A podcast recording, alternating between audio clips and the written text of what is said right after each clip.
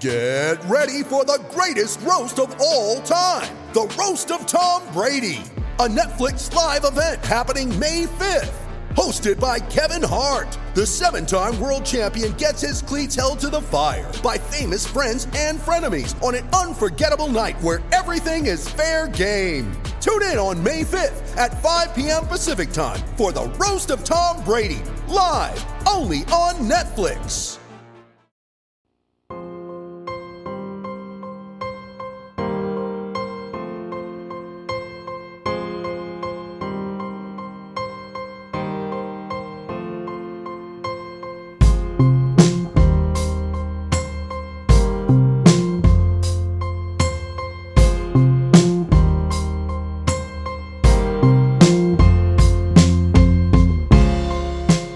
Into Nuggets Numbers. I'm your host, Ryan Blackburn at NBA Blackburn on Twitter. It is Friday night as I am podcasting on an abnormal evening. It is 11:51 p.m. Uh, thought I'd be going to bed by now, uh, though you guys probably know that my schedule is awful when it comes to going to bed late. If you've seen me on Twitter, I'm usually up until 3, 4 o'clock in the morning because that's just what I do. Uh, this is a great day to be up late though, because the Nuggets they into the the end of the night they they rally and have a great great win, one thirty to one twenty six in overtime, coming back from what was really an ugly first half. It was really really bad, and I think that it's important to focus on that, but also categorize it as hey, this is just what the Nuggets do. This is what they like to do they they mess around a little bit for the first section of the game and then they then they get it going. Uh, I thought the bench was once again great. I'm going to be talking about them in the second segment. First segment, I'll talk about the starters and some overarching thoughts. Third segment, talk about what this means for tomorrow, Saturday, because this team is going to play the Phoenix Suns once again uh, tomorrow. And it's going to be going to be quite interesting to see how in a in a very close game in a very contested game how these teams react. I'll talk about that in the third segment along with some bigger picture thoughts. Uh, but first, let's talk about the starters. It was really ugly in the first half. Uh, at the end of the first half, I believe Jokic was a minus 21, uh, which which is very surprising given that he's usually the best plus minus guy on the Nuggets. He's usually the guy who has the greatest impact, as opposed to the guy who seems to be anchoring the team. And I don't think it was all his fault. I think there there's a lot of leverage that the Suns put on this Nuggets team, especially their starting unit.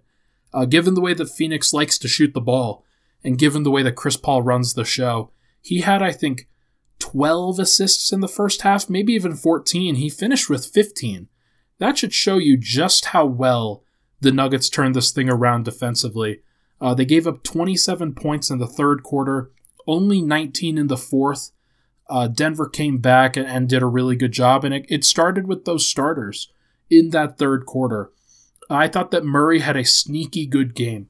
18 points on 19 shots is something you don't ever want to see. He went 0 of 5 from 3. That's never great, but finished with 9 assists, seven rebounds, three steals, four turnovers. He did have a block as well. Um, Murray was all over the place. He played with a lot of energy. He played with a lot of uh, physicality. I thought his because his shot wasn't falling, he decided that he wanted to get to the rim, and and he got to the rim with reckless abandon on several occasions. Uh, he finished eight of fourteen while he likes to take a lot of mid range shots as well, so that number is obviously going to be less efficient. But he got to the rim tonight and, and did a really nice job, especially when that bench unit was out there in the fourth quarter. Uh, Murray was out there as well. He got the nod over Facu Campazzo in the in the second half, and he did a great job of really bouncing back. Back to Jokic though, because I think that's that's the guy who actually no. Let's let's last thing on Murray the clutch dagger that he hit at the end of overtime uh, with about 34, 32 seconds left over Mikal Bridges, that's exactly what you want to see from Jamal Murray. Mikal Bridges is a really tough matchup for him because of the length, the athleticism, the physicality, the height. Uh, but he shook Bridges like it was nothing on that last possession. And that's what you want to see from Murray, who he's really had his struggles over the course of the last few games. Uh, I was planning on on berating him for for uh, despite the fact that he does have a hurt elbow and like that's clearly been impacting him. He's been messing around with it ever since he had that injury back in Game Three of the season. Uh, Murray has been really good and was really good tonight. He was at plus eight in a in a game where the entire starting unit outside of him was a negative in the plus minus category. Murray was a plus eight, did a great job with that bench unit, made things happen. Uh, really impressive stuff from him. Um, two other guys that I want to give credit to Gary Harris, Will Barton. After some lackluster defensive performances in the first half, those guys really brought it in the second half and especially in overtime. Uh, Gary Harris drew a key charge that Suns fans really, really wanted to be a foul against him uh, in that fourth quarter period. I'm pretty sure, or no, maybe it was overtime. I can't. I no, it was it was uh, fourth quarter. Um, he drew a charge on Devin Booker, who elbowed him in the face, and it was a challenge uh, that Malone undertook. He got the call changed. Uh, was a charge. Uh, Harris did a great job on Devin Booker, despite the fact that the stat line looks really good from Booker 31 points, 5 assists, 5 rebounds. He did have five turnovers, and that production really sapped in, in the second half and in overtime. Booker's going to be he's going to be really good. He gets his buckets. He knows exactly what he's got to do. But when it wasn't Booker, uh, Gary Harris was defending Chris Paul pretty well. And I thought that he did a really nice job. I thought that Murray did a really nice job as well he stays very engaged. He does a great job of using his positioning. Uh, he Murray has done a much better job of predicting where the defense is going to go this season. And and then he gets to the spot first. He has drawn a lot of charges that way, drawn a lot of offensive fouls. Uh, that's one of the reasons why this team defense should be better than it is. But uh, more on Harris and Barton. They're driving to the rim their aggressiveness, uh, Barton's clutch play in the second half and in OT. He hit all six of his free throws in the clutch, uh, was perfect uh, in, in those stretches. He did have a couple of shots that, once again, they roll off the rim and, and it looks pretty bad, but he still had 17 points on just 10 shots. And that's exactly what you want to see from a guy like that. Gary Harris does a great job of driving from that left corner uh, he has made a, a real nice home in that left corner for the Nuggets. Uh, hit is only three from there. Uh, he's a very nice target for Nikola Jokic, and when he does get that strong closeout from a defensive player, he does a great job of attacking the rim and really making that defender pay. Uh, Harris was awesome. Very impressed with what I saw from him. He went seven of nine uh, from two point range. And let me just check the uh, the shot chart on him because I think most of those were right at the rim. Yeah, he has uh, five makes right under the rim. Uh, he had a really nice uh, floater actually on on the right side of the paint, and then he had another driving layup on the left side. So he did a really great job of attacking the rim tonight. Uh, it was one of the reasons why Denver's offense was so efficient was because some of those times they they don't get those shots to go down from both Harris and Barton. This time around, they did. Paul Millsap is still struggling. Uh, he did go four of seven tonight, went four of four from the free throw line. He does still find ways to contribute, and that is important from from a position like his, where he's only going to play three stints. He's only going to play in the first, second, and third quarters, uh, and his minutes are always going to be lesser than than the other starters but he has had a really, really tough time, especially against the Suns team when he has to close out from the paint. And he can't move all the way to the closeout against a team like like the Suns with Mikal Bridges, Cam Johnson, Jae Crowder, bigger wings that have a high release point. He has to get so far out there and cover so much ground that it's it's very difficult for him. And it's one of the reasons why Denver has gone with well, Will Barton a power forward in the clutch, uh, PJ Dozier a power forward. They sometimes go with JaMychal Green, but more often than not, they go small. And for good reason. Like, I, I do think that Porter's going to end up there eventually, but, like, right now they're they're in a position where they need to play small because they need to have guys that they can have get out to the perimeter on that weak side kick out three. Uh, if Millsap can't do it, then it's going to be a problem for Denver going forward. And I wanted to share this point before hitting a break. Um, this isn't Denver's best lineup anymore. The starting lineup. Uh, Murray, Harris, Barton, Millsap, Jokic. It's a really strong unit, but it's not their best group. It is just it just happens to be the group that has the best chemistry. Those guys know how to play together. They've been together for the better part of three and a half years. Uh, they know how each guy operates. They know what each guy's role is when he's on the floor. Millsap understands how to operate on the the dunker spot when Jokic has the ball in the middle of the floor. Uh, he also hits the spot up threes on on frequent occasion. Uh, Gary Harris and Will Barton know exactly how Jokic is going to operate. Murray plays off of that beautifully as well. Uh, that group has great chemistry, but it's not their best lineup. And I think that we're going to be trapped in a situation where Malone may decide that he wants to default to that lineup, but I think that that would be a mistake. Uh, that group is doesn't feature the most talented players on the Nuggets anymore, and just like even though talent doesn't make everything, the Nuggets have to be geared for the playoffs. They have to be geared for the present and the future. They have to understand that they can't just rely on that lineup and and kind of shirk the responsibilities of developing their other players with that group. Malone clearly trusts Monte Morris. He clearly trusts uh, PJ Dozier. He has to get to a point where he trusts Michael Porter Jr. as well. And so we'll see how it continues to develop. But I'm looking forward to having that conversation with everybody because it is a good conversation. Let's take a break. When we come back, we're going to talk about this bench because they have been great. We will be right back.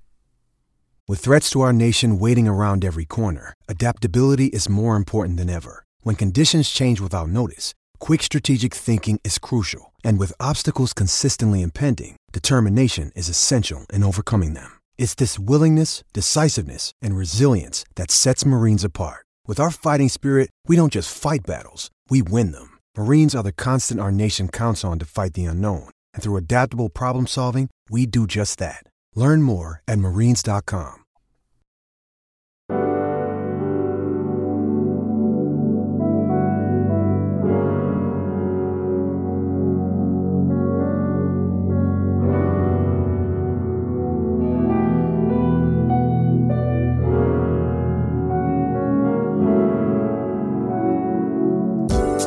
we're back. Nuggets numbers. Ryan Blackburn here. Thank you for tuning in on an abnormal recording time. Uh, posting a podcast on a Saturday is not something that I normally do, but I wanted to get this out. I had some thoughts on my chest that, that I needed to get off there. So uh, let's talk about the bench because this group is going to be very fascinating for Denver uh, going into the next couple of games, going into the rest of the season, uh, because there's a lot of talent there. And I tend to think that Denver's most talented group is actually the bench at this point outside of Jokic and Murray. Uh, you have Monte Morris. You have Facu Campazzo, who's kind of in and out of there. You have PJ Dozier, who has really acquitted himself well. You have Michael Porter Jr., who I think he will transition into being a starter in the near future, but for now, he's their bench four, and he looked pretty good doing it.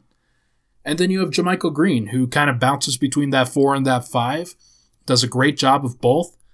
When he's next to somebody who is a bigger four, I think he looks a lot better than when he's next to four guards.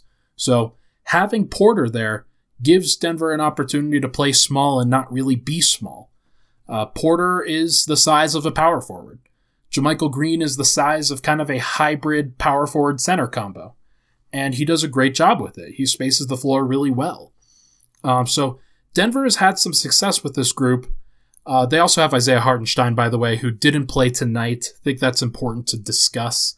Uh, but I wanted to talk about this bench and, and really give them credit. Uh, Monte Morris, he's his normal, steady self, but he had some incredible finishes around the rim tonight. He just continues to do a great job of, of really showing where his game has grown over the course of his uh, basically three years of playing. Uh, he has always been steady, he's always been the assist to turnover king, but there are times where he isn't as comfortable with his shot or hasn't been Now he's very comfortable taking the shots that he needs to take in order to win games. 6 of 10 tonight, 1 of 3 from behind the three point line.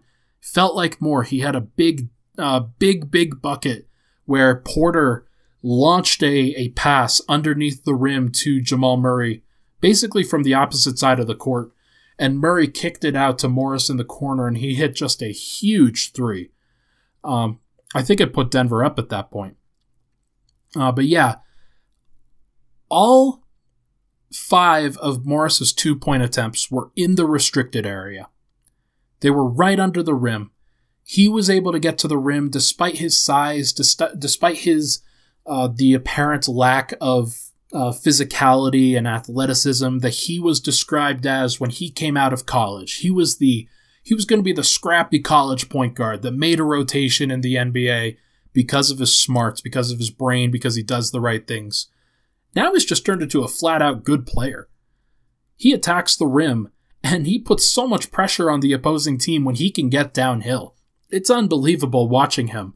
And sometimes when, when he's finishing, uh, there was a transition finish that he had where he basically dove right into the defender, turned his body sideways, and, and just muscled the ball up and over the rim off the backboard. Uh, it was unbelievable to watch him in transition work. Uh, he also does a great job defensively where he's never going to blow an assignment. Uh, he's always in the right spot, and half of defense is being in the right place at the right time. It's effort, but like being in the right place at the right time is is probably the most important thing defensively. Uh, if you can predict what the opposing team is going to do, it doesn't mean that the height and athleticism and physicality, those things, while important in like in uh, demoralizing an opponent, uh, the positioning is almost as important, if not more so. So Morris did a great job tonight. Uh, Facu Campazzo, let's talk about him really briefly. He is the 10th or 11th man in the rotation, depending on what Denver is going to want to do. Uh, he had seven minutes tonight. He was a casualty in the minutes department because Denver wanted to stagger Murray with that fourth with that fourth quarter group, and I thought that that was the right call by Malone. Uh, putting Morris, Murray, Dozier, Porter, and Green on the floor at the same time that was a really great lineup choice. It's it's probably Denver's best group uh, outside of a Nikola Jokic unit, and and I thought it was a very impressive move by him. Probably the best move that he's made all season in terms of his rotation. So good credit to him. Uh, Facu, it's it's it's tough. Uh, I'll talk about it more in the third segment, but it's it's a tough place that he's in right now because he is good enough to be a contributor, but but not on this roster. It's it's just not going to be a fit, I don't think.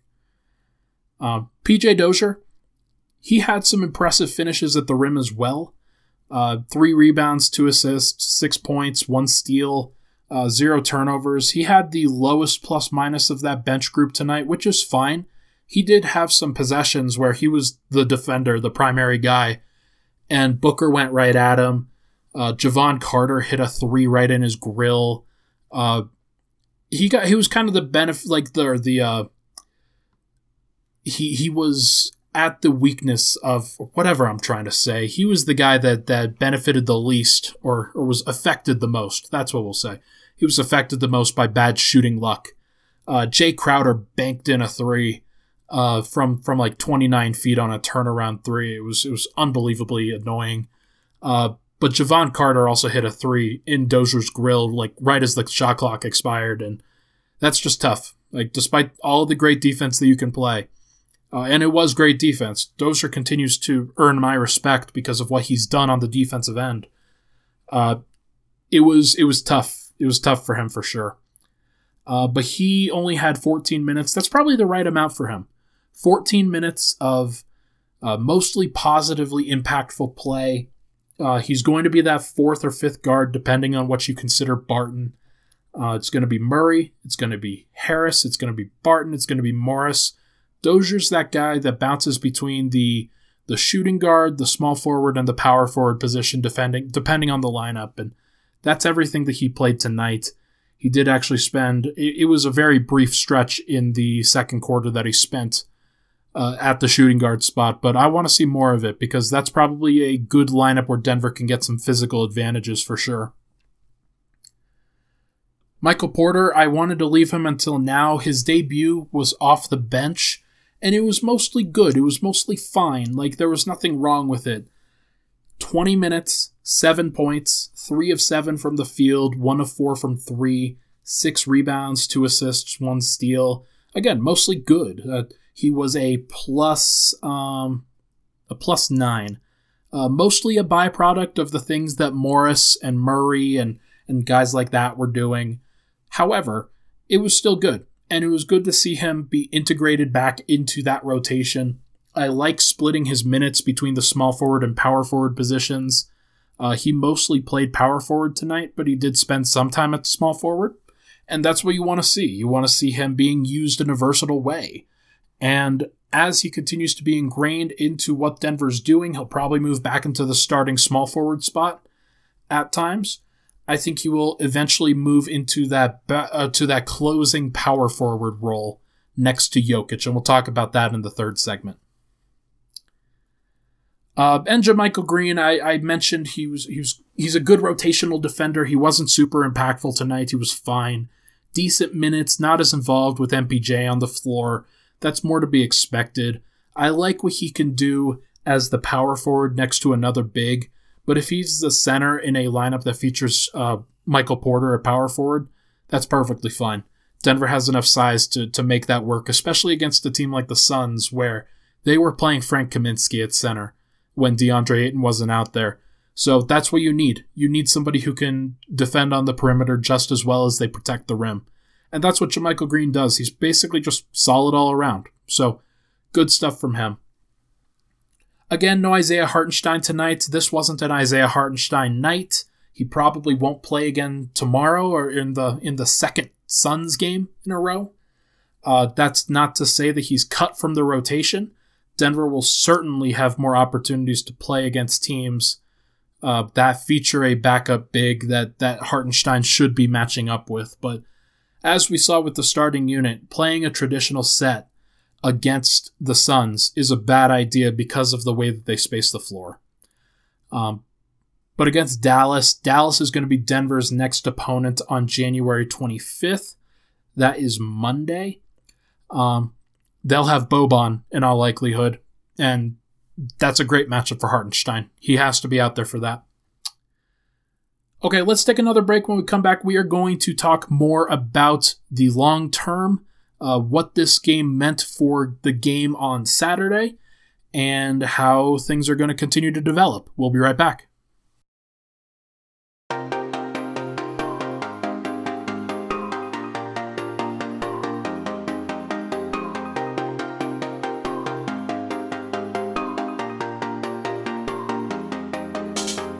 And we're back. Nuggets numbers. Ryan Blackburn here. A final segment on this on this show.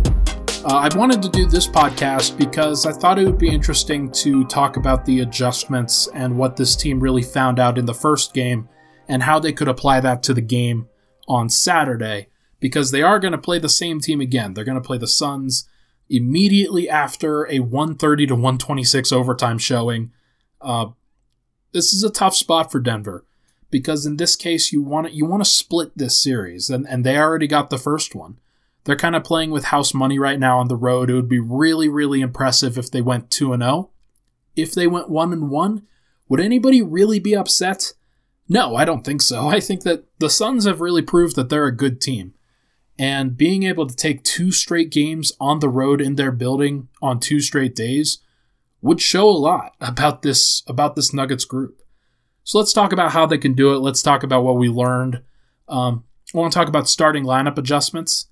There aren't going to be any changes in all likelihood uh, in terms of the the actual rotation. I think that the rotation that we saw on Friday night is going to be the same rotation that we see on Saturday night, uh, barring foul trouble, injuries, uh, general play, what what have you. Uh, but this will be the plan going into things. And what that means to me is that Denver has to find a better way uh, to help Nikola Jokic in the pick and roll. Excuse me. Uh, they have to find a better way to help Nikola Jokic in the pick and roll than to just have Paul Millsap as the backside rim protector because he's the guy defending Mikal Bridges. Uh, Mikal Bridges is very dangerous, and he clearly showed that tonight. He started the game six of six from three. Uh, the other option that, that you'd have Paul Millsap on is Cam Johnson, who is also very dangerous as a three point shooter. He's not as efficient, but he is just as lethal. He gets up so many shots in such a brief amount of time. Cam Johnson wasn't as good on Friday. He could be great on Saturday. So I don't think it's as simple as switching that matchup.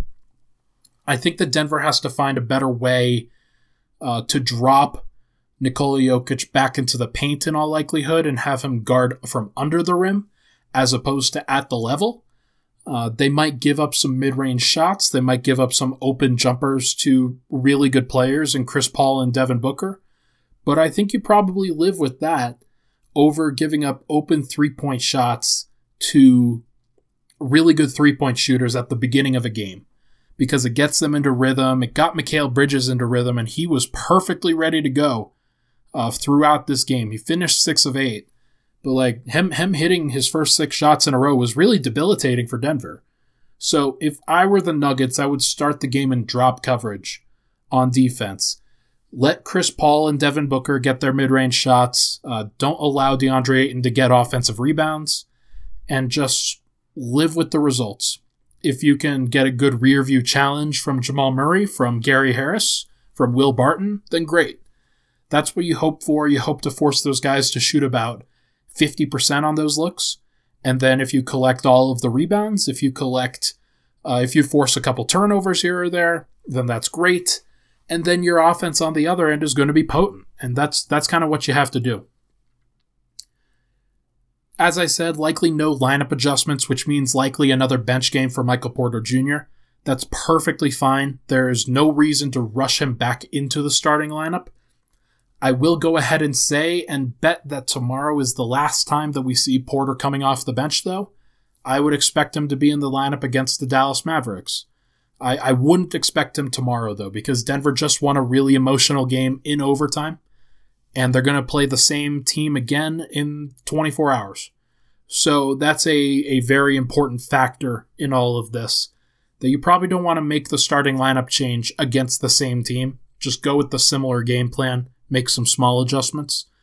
Uh, but Porter, he only took seven shots in his first 20 minutes back. I think that that's the right call, but I would hope that Denver can get him some better looks with that bench unit. Uh, if Facu Campazzo is going to play, he had a really nice assist to him under the rim. I hope that maybe Facu could link up with him on some shots. Uh, maybe Monte Morris could link up with him on some shots. But you could tell, based off of the way that he was playing, that he got into the game for about two, three minutes, was very deferent, uh, was was going to allow the team to continue to do the things that they wanted to do uh, with the ball. And then when he got the ball, he had his first opportunity. He made a shot. Then he immediately tried to take another shot. And that's just a young player that's trying to get hot, that's trying to do the things that they need to do to uh, be the be the walking bucket that he is. Denver can get him into a better rhythm, though. They need to get him under the rim. They need to get him to be in a position where he starts the game by seeing the ball go through the net, and then once he sees it, then the the outside shot will get to go too. Right now, Denver has nine guys that they really trust, and two others that are on the fringes. You have the current starting unit, which is Murray, Harris, Barton, Millsap, Jokic, and then you have four bench guys Morris, Dozier, Porter, and Green. Facu, uh, he is going to be the guy that when you're facing a smaller team, he's going to be the guy out there that Malone goes with. When you face a larger team with a bigger backup center, you're going to see Isaiah Hartenstein. They're they're both matchup dependent. They're both guys that Malone has had trouble trusting. He will probably continue to have trouble trusting. Uh, Denver doesn't necessarily have the best personnel, but with this current configuration, if if their starting lineup can can be positive, the bench lineup should be really good, especially if you're staggering Murray with that group, if you have to stagger Jokic with that group at times. Uh, that's a pretty good mix. And, and I like what I've seen from them for sure. Uh, but you have to find the right way to orient these players. I think that's so important when talking about uh, the matchups when talking about who is in the best position to succeed at a different time. Uh, like Millsap is not in a great position to succeed when he's starting against this Phoenix Suns team, but Denver isn't going to overreact with their starting lineup. They have to adjust. They have to find a way to make the Phoenix Suns pay for having smaller players, smaller perimeter players guarding Paul Millsap. Uh, I don't. That's not posting him up. I, I I wouldn't do that. He's he's kind of past that game. But if they're going to defend him like that, then they have to see Paul Millsap hit a couple of threes as well. Uh, Denver was six of twenty six from the three point line tonight. It's frankly a miracle that they won and had such a great offense. They were so efficient outside of their their three point shooting. Uh, if they can get that three point shot going, I think this game is a little bit better looking. Uh, it doesn't go to overtime. It's it's in a better spot. Um, but finding better ways to put these guys into a better position is important. I think that the bench is in a really good place right now. Uh, and when Jamal Murray comes in with the bench, he's also in a really good spot because he'll have a couple of bigger forwards that he can match up with, uh, with with Porter and with with Green, and then he has Monte next to him and Dozier to kind of be the the defensive do it all guy. So Denver's in a good spot right now. They have to have a, find a better mix of three point defense earlier in the game.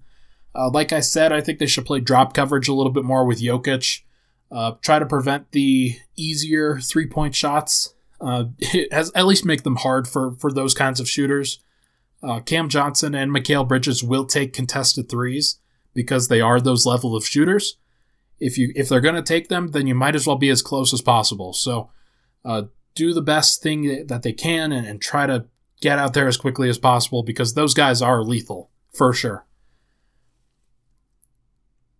And then I mentioned the closing lineup. Uh, it was Morris, Murray, Harris, Barton, and Jokic tonight. Eventually, uh, Porter's going to take that power forward spot. Uh, occasionally, Dozier for Morris is a good option as a defensive sub. Uh, if they want to go full defense, they could go with uh, with Dozier at power forward or Green at actually Green at power forward, Dozier at small forward, Harris at shooting guard, and then Murray. Uh, there are good options for Denver defensively. Uh, despite the fact that they don't have the perfect wing defender, uh, they don't need that against a team like the Suns, who have two Enfuego guards. They need great guard defenders, and that's something that Gary Harris does really well. So, when people talk about just making these massive adjustments, it's important to understand that it's not for everybody. There are teams that Gary Harris will continue to excel against, and I think that the Suns are one of them. He matches up well physically, matches up well uh, play style wise. Uh, Will Barton should continue to have good games against this team as well. Uh, they tried to defend Barton with uh, their weak de- their weak defender for sure in that in that starting lineup. That was Cam Johnson this time around. Maybe it's Jae Crowder next time around. Uh, but either way, I think that Will Barton should have a good opportunity to continue what he's doing, uh, along with Murray, along with Jokic. If Porter closes the game tomorrow, then great. Uh, hopefully, Denver's in a situation where they don't have to close out the game. They just they just blew out the Suns. That would be really really impressive. But even if they go one and one, it was a good start. They they found a way to win a game this was a really great win. Uh, coming back from from where they were at the end at the end of the first half, that's very very impressive. And shout out to Gary Harris, shout out to Will Barton. They really raised their game tonight and deserve some love from Nuggets Nation. So give them credit where credit is due, people. Uh, this team was this was a team win, despite the fact that Murray hit the dagger, despite the fact that Jokic had 31, 10, and 8, despite the fact that Morris continues to do the great things that he does and Porter will garner the attention. There were a lot of people that had their hand in the victory tonight, so credit where credit is due for sure. That's going to do it for this episode of Nuggets Numbers. Thank you for tuning in. Make sure to watch the game on Saturday night against this same, this same Phoenix Suns team. Uh, should be a lot of fun. These teams are both very competitive with each other. Uh, but yeah, should be a lot of fun, and I'll talk to you guys next week.